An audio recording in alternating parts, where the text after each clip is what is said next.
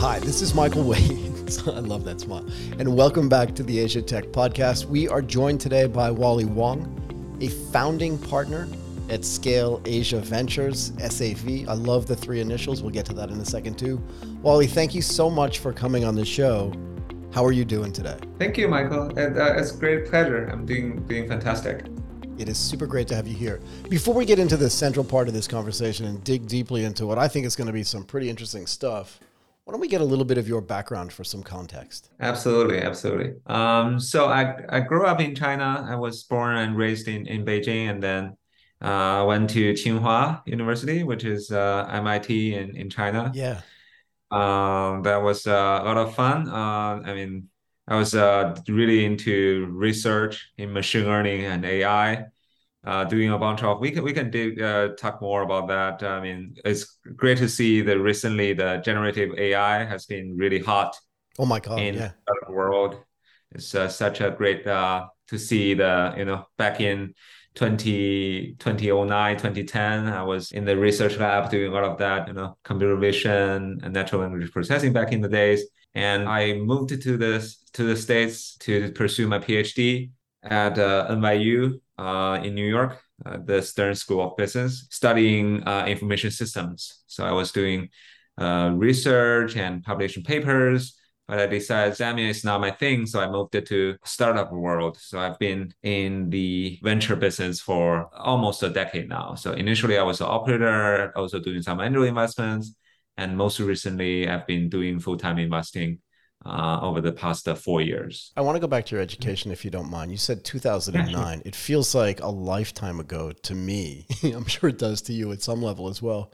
But what gets a kid mm-hmm. interested Mm-hmm. in artificial intelligence and machine learning. I, I want to get to sort of generative technology in a second, but what gets you interested at the beginning in that and doing research? Like, was your mom and dad doing that kind of stuff? Like, what got you interested? I mean, being uh, educated from China, I mean, everybody is really uh, good at math and physics. So I was also uh, getting some, you know, quite uh, good at studying. So I was uh, studying computer science at Tsinghua. So naturally, top grade students will go, go to the US to pursue a PhD. So I was perfectly on that track right. during my undergraduate study.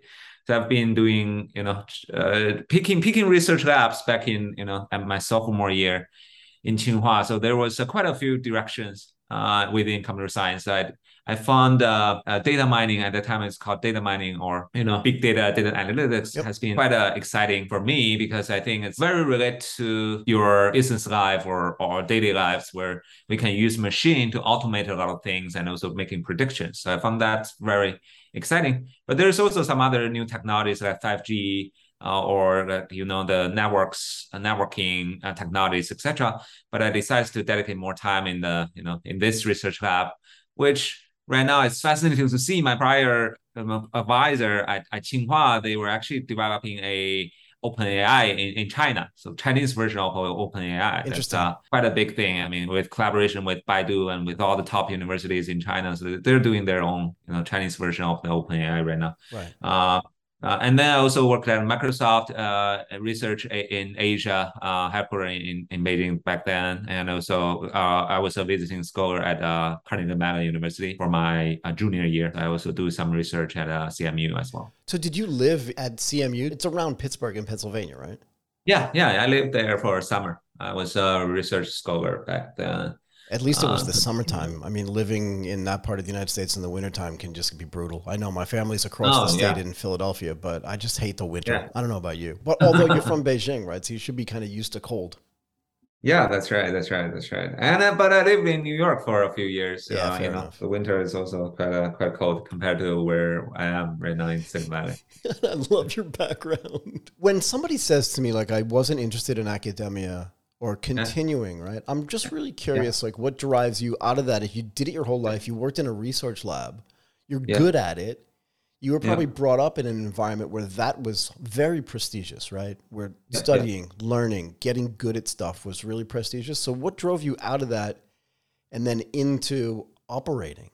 You know what I mean? Yeah, that's a great uh, question. I think you know back in the days, I, I see a lot of my you know other classmates or schoolmates join like research lab at Microsoft or like Google or uh, joining as an assistant professor at uh, research universities in the world. I think a lot of the, the works that we have done or will dedicate the next decades to do is mostly about you know post a fact to summarize or to try to generalize some knowledge from the from what has already happened. Yep. Uh, so that's the most important thing for at least from the business uh, schools perspective. A lot of the research has done really in that way. So we are publishing papers talking about the summarizing all of the business phenomena and try to generate some uh, abstract knowledge from it. I think those are quite far from your day to day life, and yeah. especially witnessing the excitement in from the mobile internet world uh, era back in 20 uh, early 2010 uh, 2012 when you know uh, everything is booming twitter just uh, went public uh, around that time you know facebook is just uh, still growing very fast uh, and we see Uber and all of the sharing economy just taking off. Yeah. So a lot of things really happening in the cutting edge. The frontier is really done by the startups in Silicon Valley or elsewhere, like in in the world. So I found that that's more uh, you're really creating the the, the future versus just uh, summarizing after the effects. So that's what I found. That I want to. Uh, when I was still young, so I wanted to experience more of that, you know, more excitement uh, but... it's still young. I, I love yeah. people's perspective on age, right? Like, how old am I? What do you think? Uh, you are probably 50 yeah 57 but i still feel young right? So i don't think it's just interesting to hear like and how old are you? Turning 34 right so i love to hear people in their 30s talk about when i was young. Yeah. Because well, i think you'll look back on this time actually in your 30s your mid to late 30s and think like this is probably going to be some of the most productive time of your life. That's what it feels like to you. But the reality is that as you get older you get more perspective and i think you just get better at everything that you do particularly someone like you are that is kind of research based, knowledge based, and data based, you'll see as you get older, like this perspective widens and you'll just get so much better at stuff. Talk to me a little bit about the move from operating to investing. And yeah. I had heard, here's the thing I really want you to focus on, if you don't mind. Mm-hmm. Mm-hmm. I had heard 10 years ago when I first started investing myself that the best investors were ex operators, and I didn't understand why. I mm. really didn't. And I took for granted the fact that that actually wasn't true, but I was wrong. And I'm mm. curious about your perspective on why you think ex operators make the best investors. Mm-mm-mm. Yeah, I'm, I'm still a new newbie in the in the investing world, so I, I cannot uh, not yet to characterize myself as. But why do you think you're going to be good at it? You know, because you did make the move, yeah. Definitely dive into that. So interestingly, talking back in you know 2014, when I first moved to Silicon Valley, yep. I joined a Y Combinator company uh, called Pebble. So at that time, I was uh, into the YC you know ecosystem. I also wow. made some angel investments back then, and uh, you know I I feel that it's very hard for me to to understand or to teach or educate or help the founders that I'm investing. Yeah. Because you are just new to the field or you don't have much of a operating experience. So I feel that's really what I'm lacking. So I, I, I dedicated uh, my initial, uh, I mean, uh, from 2014 to 2019, I dedicated this uh, five five years, five six years into operating role. I took uh, three different startups as a, a, two of them got acquired, and uh, I also helped the the third one raise over 100 million before I launched my own cybersecurity startup in Asia in 2018, and we quickly exited that in 2019. So I got some experience firsthand as a founder and as also as uh, ex executives at companies that got acquired. Right. Seeing the whole journey of really incubating the idea to some really seeing the fruit of exiting the company. So through only by going through the whole journey, you can understand like why or how a company can be successful from day one. So that's where I, I start to have more perspective when I'm seeing entrepreneurs from the very, very early on stage. Do you think you lean on that experience now as an investor where you look and think, this is a great idea, it's a good team, but they haven't figured out yet these three things or whatever it is that I learned yeah. when I yeah. was hired at a startup, built a startup, exited yeah. a startup? You know what I mean? Because there's so much exactly. there. Yeah. Exactly, exactly. You know, that's how the, your my, my operating experience uh, taught me or gave me the privilege to really on the spot can tell or, or can can feel yeah. where where is missing. Because you know be a successful company has to be very well rounded. So there's so many mistakes you can make. And um, you know personally i feel I, I, mean every single companies that i work i take a lot of learn learning and also lessons from that definitely helping me when i'm uh, seeing the companies can i make an equivalency between it's like scientific research and the research you're doing at tsinghua and also at cmu and actually becoming an investor. And just work with me on this and tell me where I'm wrong, right? Because I'm not always right. And even with just building. But as a researcher, you're almost encouraged to make mistakes, right? You're supposed to have a thesis, then you're supposed to go out and test that thesis. And if you're lucky, actually, your thesis is wrong because it's through the wrongness that you learn all these little things. Then you go back and adjust that thesis and then come up with a better conclusion. And mm-hmm. isn't that equivalent to the way you invest, right? You start with this big thesis, and I want to get into what your thesis is as well. But even when you're building a company, you're like, let's go do X. And then you start mm-hmm. building, you're like, that's not working. But I'm used to things that aren't working. Let's go back and fix the thesis, and then we can fix the execution. Does that make sense as well? Exactly. A lot of I would say even even today, around eighty percent of my time is regarding uh, research. Try to come up with a hypothesis and try to you know research and uh, figure out the points and to validate that and uh, to to apply that model into uh, the companies or the founders that I'm meeting with. So it's very similar yeah. to what you just described. You brought up OpenAI earlier. It's something that's mm-hmm. super interesting to me. Before we mm-hmm. talk about investing yeah. Can you just talk to me a little bit about just like what you know, what I should know about OpenAI? And because there's a lot of talk about it today, right? What are the things that I should know about it? And then I yeah. want to get into how it drives the investment thesis as well. Is that okay? I think just a quick summary of I think OpenAI, you can think about that as a you know a big brain that you can just uh, rely on and everybody can have access. Um, I mean, every developers can have access yep. to use that brain. So it's an infrastructure play. It's like uh, the AWS in the AI world. It's basically providing a, a huge brain and that brain can do a lot of things. So it's like a, they can do search, like a search engine, a, a more advanced search engine, more intelligent search engine. It can also do creative works like generating graphs or sentences it can do a lot of things.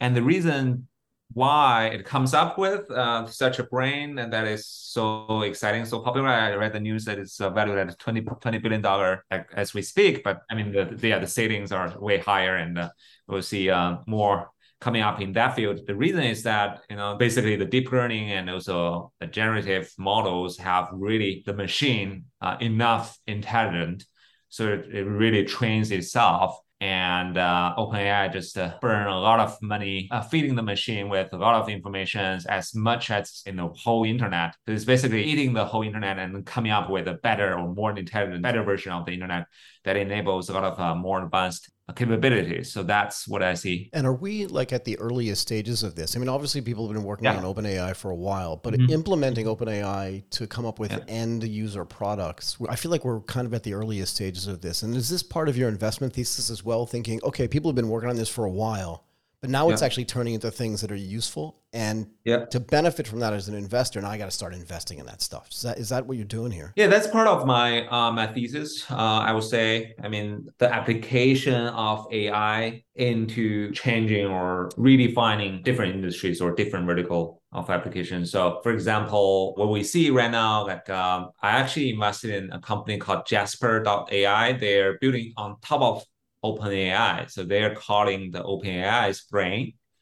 And then they build that. It's like a creative marketing content creation tool to enable every single marketers to just write whatever they want. And they are doing a fantastic job in commercialization of that AI technology into bring that to the marketers around the world, either small, medium-sized companies or even larger enterprises are using that solution. So that's one application that I'm investing into. There's so many other applications that are applying the AI to really uh, change that industry. Now I want to back up and talk to me about this Scale Asia Ventures. What is yeah. the overall thesis here in the context of using some of this generative technology in AI? But I'm yeah. interested in this in one of the things that you've mentioned to me offline, and that is this idea of living outside of your home country is kind of like the rest of your life because I've done this for 30 years, right? Like I've, I left the United States when I was 20 something years old and now I've lived in Asia. So you and I basically crossed in the sky at some point, right? And it's hard sometimes to live in a yeah. foreign country for the rest of your life. And I'm curious like how that colors the way you invest, the type of people in whom you invest, and yeah. just what that's all about as well. Yeah, yeah. I briefly mentioned about my investment thesis. Yep. And as you see, a lot of that relates to you know we need to have a very high technology uh, barrier or like a technology moat yep. when when, yep. when when you're not building the company. So I'm investing primarily into those like uh, uh AI or software driven B2B companies and also the infrastructures behind it. And we can see over the really the past two decades, a lot of the software companies, the founders are expats, like Israeli immigrants or, or European immigrants. Yep. A lot of great, great AI researchers are from, from Asia or from other parts of the world. And they're immigrants uh, to the US. Uh, the, the main market is still in the US, but they have a lot of the you know prior similar journey as we are. First generation of immigrants, we want to be really good at what we are and also collaborate with others, with local talents. Yeah. Also think about globally, a global market from day one. I mean, that's my my my mandate for for the fund is to invest in those expats and those expats generating a lot of great returns. I I read the a, a few numbers like more than half of the public listed like software companies are funded or has at least one founder from expats. Uh, expat founders. So, so here's my theory um, on this: is that I think if yeah. you grow up in country A, yeah. and move to country B, yeah. By definition, you have to start questioning all of the things that you've believed that were true mm-hmm. for the first part of your life. If you have an open mind at all, right? Because, yep. you know, like you said, you grew up in Beijing. It's a very specific kind of lifestyle. Not only that, mm-hmm. but you're surrounded by a bunch of people that are very similar to you. You have conversations yeah. that are a little bit, not, not just you, but like all of us, right? In this little bit of a bubble. But then you move and yeah. you experience the world in a different way. And for a guy whose mind is open, because you couldn't be good at research unless your mind was open, yeah? Yeah. You live in a different place, and it's you and all the people in whom you're investing start thinking, okay, not only am I questioning me, but I'm questioning my view on the world and the way that the tools that I understand get used. What can I build that's now going to help me do this better? And I think expats have a unique view on this because they're automatically questioning themselves and their original environment in a new place. Does that make sense as well? Absolutely. Absolutely. So entrepreneurship is such a rare character yeah. human life. So people it usually comes as as you mentioned, I mean, expats usually struggles at some point in during their life of yeah. really settling down and uh, it's very hard for them to be settled so they're always think about breaking through their current uh, uh, environment or things like that and making new you know new friends or new networks and also thinking about change so i think that's those type of characters really is uh, what is needed uh, as a founder. Plus, post pandemic, I see a lot of the you know unique advantage of those expats because they have they can leverage their own country's you know r&d they're better engineers or cheaper engineers uh, overseas and they can collaborate more openly yeah leverage the different uh, parts of the world uh, the, the different talent can you talk to me a little bit about gpt-3 this idea of generative pre-trained transformer 3 i think is so interesting and i don't think a lot of people really understand it and for mm-hmm. someone like i am who builds mm-hmm. content who does writing who does yeah. who's creative I want to understand, first of all, what GPT-3 is. Maybe you can go through that. And then also tell me how it's going to change the way we create stuff in your mind and also in the minds of the entrepreneurs in which you're investing and even just the ones you're talking to. So, yeah, I don't want to talk too much in the technical details, but I think you can think about that. The prior days of AI or of like um, a software is that we teach, we, we write codes and teach what uh, the machine can do. Yep. So it's more of a one-to-one direction. We we tell what uh, the machine will help us to you know to do it, and then they can do it fast and they can repeat it all the time. Yep. So that's the older version. Basically, the GPT-3 or the basically the behind it is uh, like deep neural network and also the generative adversary network, which is really revolutionary in the past decade in the AI field. Is that instead of we teach the machine, machine can actually teach itself. So that will create a whole new level of intelligence because we don't need to, really tell every instructor every single steps for the machines, but the machine can evolve itself. So that's how the basically the, the whole um, technology is behind it.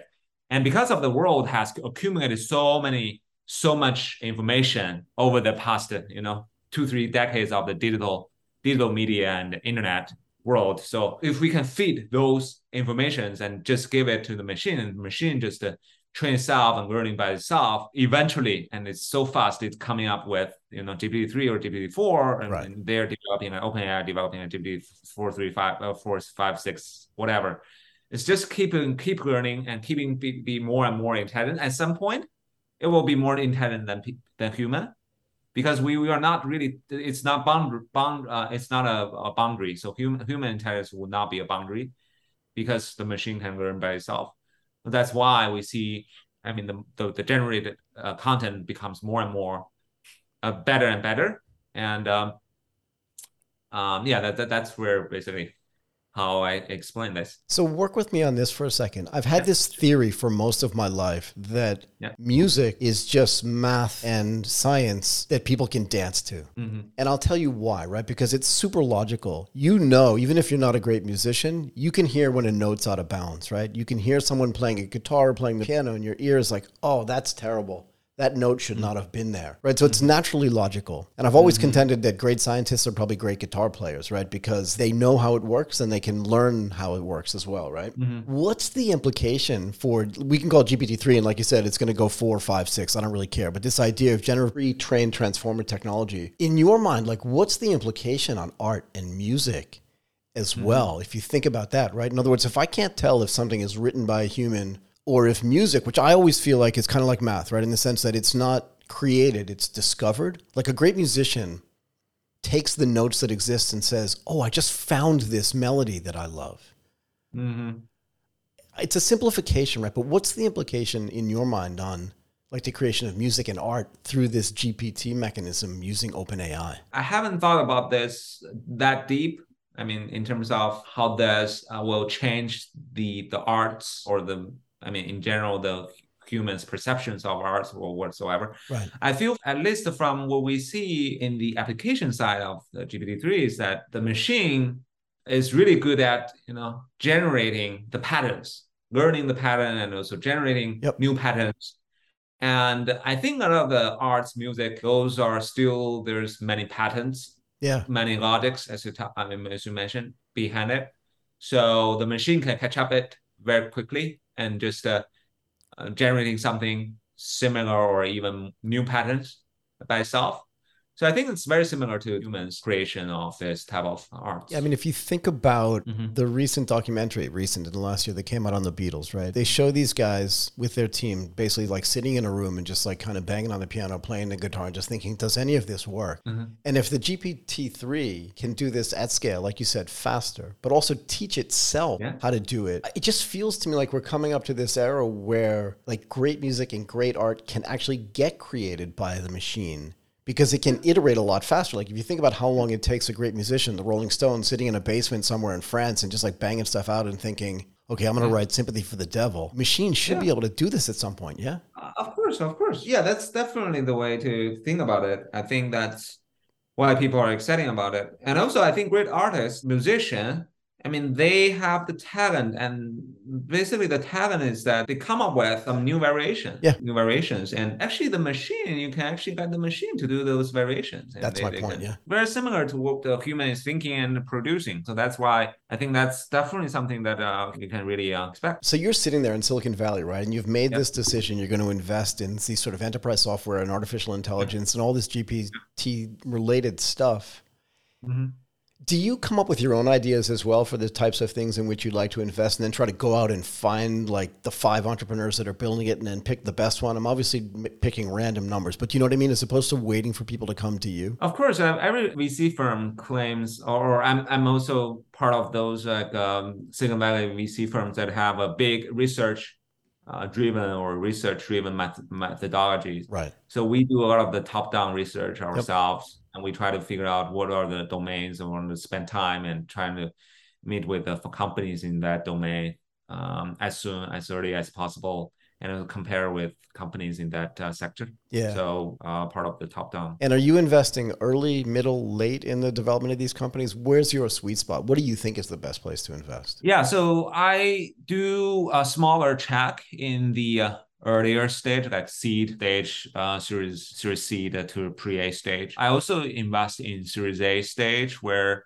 you know the companies start to have some revenue validations from customers and also uh, maybe some repeatability in acquiring customers and getting their expanding their contracts within the customers, etc. Yeah. So that's a sweet spot I'm investing in around Series A, Series B round. But going beyond Series B round, I also have a fund vehicle that we can invest grow to later stage as well. Interesting. Yeah. So it's trying to be uh, through the whole uh, spectrum. Are you surprised sometimes by some of the stuff that you're seeing? Do you know what I mean? Where like even you can imagine like, oh, the, you could do this with OpenAI, you can do this and that, and then somebody comes to you with something, you're like, oh my gosh. Of course, I, I that's the beauty of you know why we are trying to also talking to as many new fields as well, trying to learn, educate ourselves as well. There's always new, uh, you know, new sectors or new categories, especially because I'm investing new industry verticals. For example, I have one portfolio company doing the uh, software for business aviation industry. So oh they sell to private jet companies and operating operating companies, as well as as uh, local airlines and government airlines. Those industries I'm not totally completely not familiar with. I don't know what's what is needed or all the customers there, but they have so many know-hows. I learned a lot from the entrepreneurs. But I mean, this is kind of cool, right? So if you could attach, and tell me again where I'm wrong here, but you could attach sensors to like a bunch of different planes, right? And just fly them and gather all this data and then feed that into like an open AI engine and try to determine even just the small nuanced ways to increase the efficiency of how a plane flies or even just the route that the plane flies or how to react in real time like even that alone is super cool no yeah there's so many things you can do definitely so i would say I mean, first off, this um, the portfolios are not doing that advanced yet. So yeah, no, I know, I know, but I'm just thinking, like, I can't stop thinking about the way this could advanced. work. Go ahead. I think, yeah, it's definitely something that uh, they can think about. I think, yeah, I agree with you. I think that's why it's so fascinating. I think the OpenAI is actually be uh, like the water in, in your daily life in the future. So everybody will consume it every company will use it or try to leverage it to, to embed that into their solutions. Um, Do you think this changes the way that software gets written as well? Right. I hear a lot about, you know, you read a lot about no code, low code, and all this stuff. But if the machine can teach itself to learn, it should also yeah. be able to teach itself to code. You just feed in like Ruby on Rails, you feed in C sharp, yeah. you feed in whatever it is, yeah, it, it should be able to figure it, it out. Exactly. I think that will actually come very soon. I think maybe in the next five to ten years, uh, we will see the basically the, the AI models to replace quite a bit, like especially the front end engineers, the languages that you just described. I mean, people will no longer learn need to learn about that because the machine can just reproduce that code, those codes automatically. Yeah, for sure. But there's also, you know, in software uh, engineers, I mean, there's so much around how do you architect and how do you define the uh, product. So there will be still positions for those engineers to you know just uh, doing those high level instructions and then letting the machine to actually writing the codes. And in fact the, the machines can actually writing bug free and more beautiful codes. And and it's working 24 7 no need to rest. So one of the things that sam altman spends time talking about is right just some of the fear is maybe the wrong word, but some of the potential downsides of OpenAI. Do you worry about this at all as well? I would say that uh, you know the mission or the responsibility for OpenAI that that company to take care of. Uh, I mean, they can do the control. They can control what the model can produce and what's the limitations the, the, the machine can get. I mean, what's the boundary? I mean, there's a definitely a lot of research and a lot of work that's done around that in academia. Yeah. Uh, that's where the academia come in play. I mean, that's where the scholars and researchers, they do a lot of that and they tell the industry what policies or what things shall follow. I think that's definitely, there will be a, some chaos, chaos during the process, but afterwards, I think definitely a lot of regulations will come in to just uh, define the boundaries. I, I, I wouldn't worry too much on that. No, I wouldn't either. And to be fair, I'm kind of bullish on humans there yeah. you know in the in the long arc of human history people are always complaining and fearing about like how new technology is going to ruin the human race and at some level no but they do right but at some level i feel like humans yeah. are always figuring out like yeah we can walk into the abyss or we can just live at the beach if we prefer it. I think most people prefer to live at the beach as opposed to walking into the abyss. Um, here's the one last thing that I want to leave you with. Okay. Like I can't stop thinking about the potential of OpenAI now.